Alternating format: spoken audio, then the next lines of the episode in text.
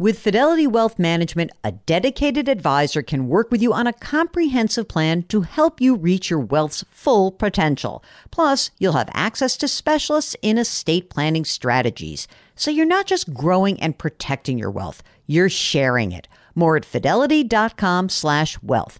Investment minimums apply. Fidelity Brokerage Services LLC, member NYSE SIPC. Welcome to the Jill on Money Show. It is Wednesday, December 1st. Did that little sell off yesterday make you a little anxious? Come on, admit it. You know, you didn't pay attention on Friday. Oh my gosh, the Friday after Thanksgiving. Who cares about the markets, right? But yeah, yesterday, that was a real one. That, that might have caught your attention. Here's what really happened and what you need to know. We are in a period of time where there's so much uncertainty. You know, the next two weeks are going to tell us a lot about this new variant. And for the record, I did cancel my trip to London. So, you know, I'm not an idiot either. Uh, but, you know, we don't know. And we don't know what we don't know. But on top of that, yesterday, Jerome Powell testified before Congress. And he said something that kind of freaked everyone out. He made this hawkish statement, meaning, he started to really position the world to understand that the Fed is starting to get a little freaked out about higher inflation. The quote is The risk of higher inflation has increased. That's what he says. He said the economy is very strong and inflationary pressures are high, and it is therefore appropriate, in my view, to consider wrapping up the taper of our asset purchases, which we actually announced at the November meeting for you donkeys who weren't paying attention perhaps a few months sooner. You think a few months sooner, what's the big deal? It's a big deal because it took the world by surprise a little bit. I mean, the real contention has been that inflation has really cropped up as a result of the recovery being really strong. And you think strong recovery, that's good.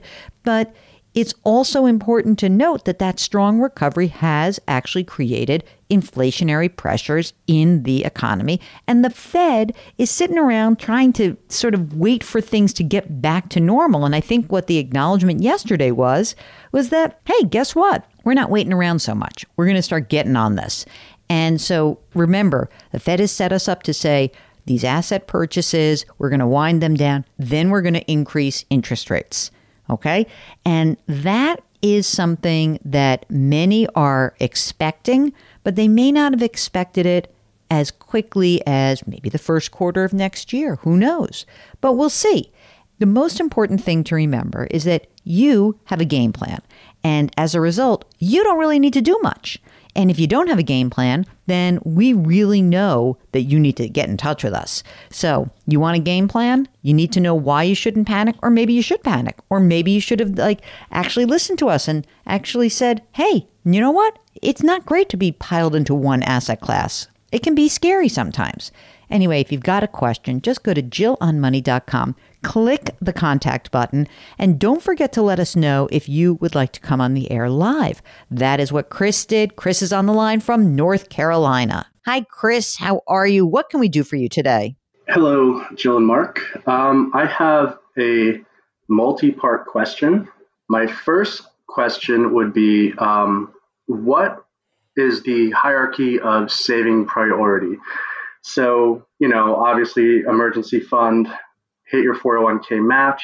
I'm assuming max out your Roth IRA, but then if you have access to other accounts, where does it go from there? I, am fortunate to work for a company that has an HSA on top of you know a for traditional 401k. So, what is the best path for savings? Okay, great. So let's let's kind of go through this. Chris, how old are you? I'm 39.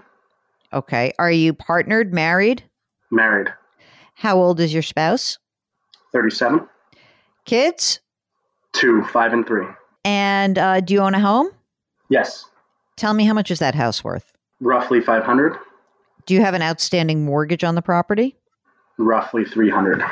Do you know the interest rate? Three and a half. Okay, good. And do you have an emergency reserve fund right now? I do. Uh, it's about 56. Do both you and your um, spouse work? We do. Okay. How much do you guys earn together? Mm, about 175. 175. Let's talk about retirement savings for each of you. What are you putting away into your 401k at work, which, as you said, is a traditional?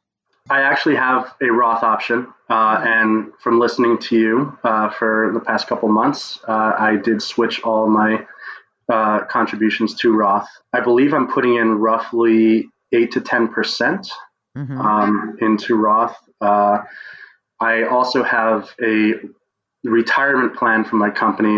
It's you know retirement plan slash pension um, that they contribute solely on their own. And I, I did max out my Roth IRA this year as well. Okay, so you're putting like 8% of your salary in the Roth and then a Roth IRA also. So tell me about spousal contributions. What are, what's happening on that side?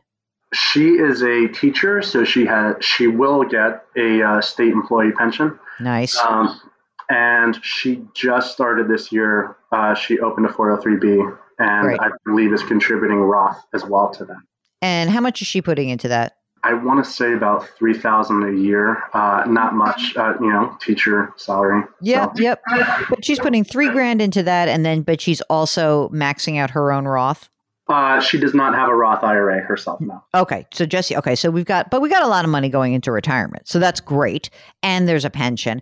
HSA, are you maxing that out through work? I am not. Uh, so that's one of my, I guess, questions is should I defer some of my 401k to max out the HSA? We have a mortgage. Any other debt outstanding? No. Any savings for kids' education or and is that important to you? Uh, yes and yes. Um, unfortunately, or fortunately, however you want to look at it, I uh, inherited some money earlier this year. Uh, my father passed away, oh. and one of his uh, requests was to put money away for both of his grandchildren uh, for college. So I put about 75 each. Uh, one of them is about uh, at 80 grand, and the other is about 76 grand. Based on calculators, that's what we assumed would be uh, in state four year covered. Are you putting that in a 529 plan or just a separate account? Uh, they're both in 529s. Great. So is the the the essential question whether you should be doing more in retirement versus HSA versus a, just a plain old brokerage account? Is that can I, can I kind of get you down to that place? I guess what's the best placement for my money in those types of accounts? Okay. Um, you know, where would I maximize my uh, returns and, you know, ideally not have to really worry about pulling money out of retirement for healthcare costs? On your $175,000, given the fact that you're putting money into your Roth 401k, that you're putting money into your HSA, that you're putting your wife is putting money into obviously a, a pension contribution and a 403b. How's your cash flow? Like, are you tight every single month? So we do things. I don't know if it's uh, traditional or not. Um, I tend to take care of all of the main household expenses. So I'm pretty tapped every every month. My wife is the saver, so family vacations, um, you know, any sort of household project, she's the one that has the uh, the piggy bank, so to speak. Okay, and does she feel that she is like on is her salary tapped out or not?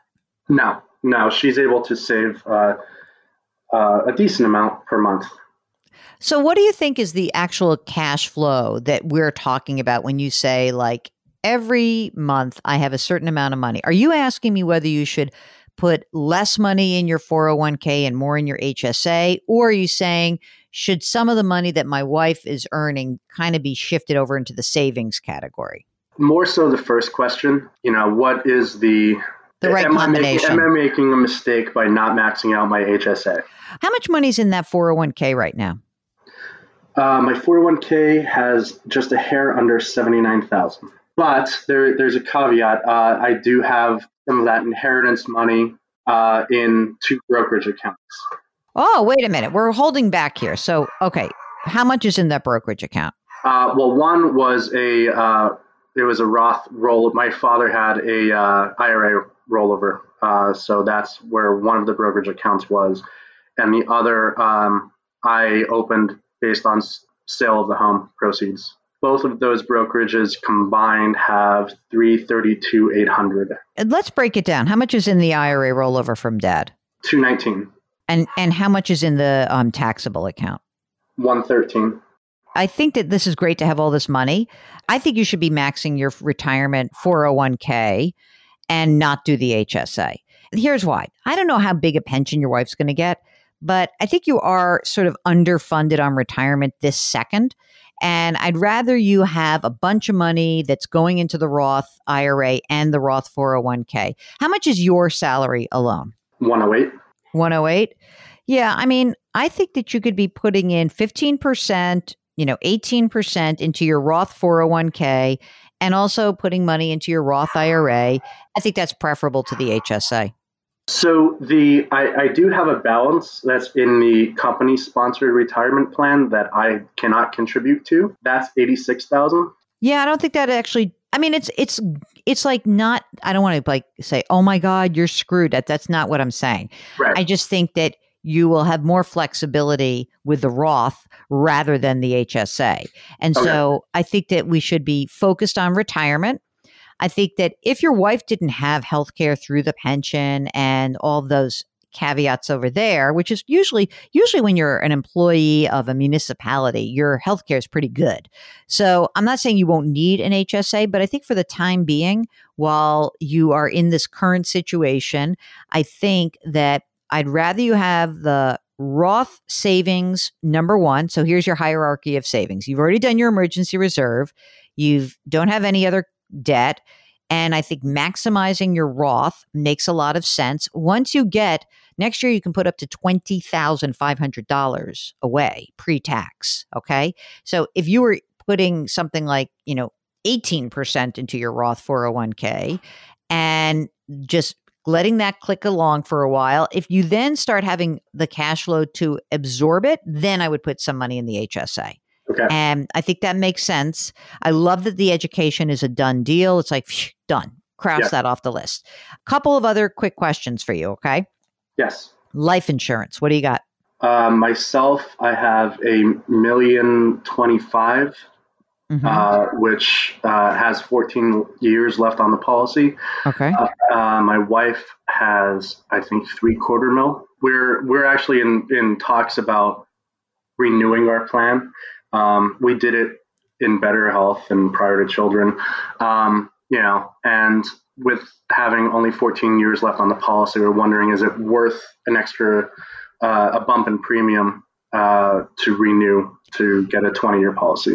Yeah, it might be. I would just, you know, check out what's available online. We have a sponsor of the, pod is Policygenius. You can start there. You can look at Haven Life. You can do a lot of different things. Check out what the cost would be. May not be that that expensive, so um, it might be just fine to say like, let's just do a twenty year term policy. How much would it be, or even just get extra?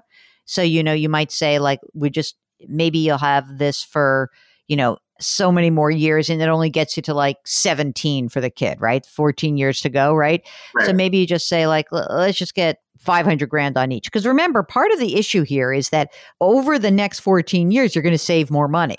So that means that actually your life insurance need is reduced. So it may be interesting for you to run these numbers just to find out how much would we really need but I wouldn't go crazy with it because I think you're in very you're probably in better shape than you think when it comes to your insurance position. Okay. All right. How about wills? Uh, we have them done.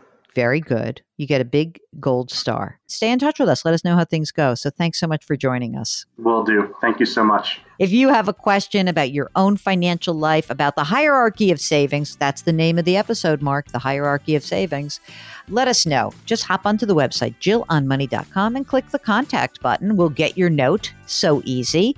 And while you're there, you can sign up for our free weekly newsletter and you can subscribe to our sister broadcast, which is called Eye on Money. All right, it is the middle of the week. It is the first day of December. We're going to be talking a lot in the about the year-end stuff that you need to do. So let's get going, folks. All right, let's get going. JillOnMoney.com is the website. Everything is there. Okay, do something nice for someone else today. Grit, growth, grace, and we will talk to you tomorrow. Thanks for listening.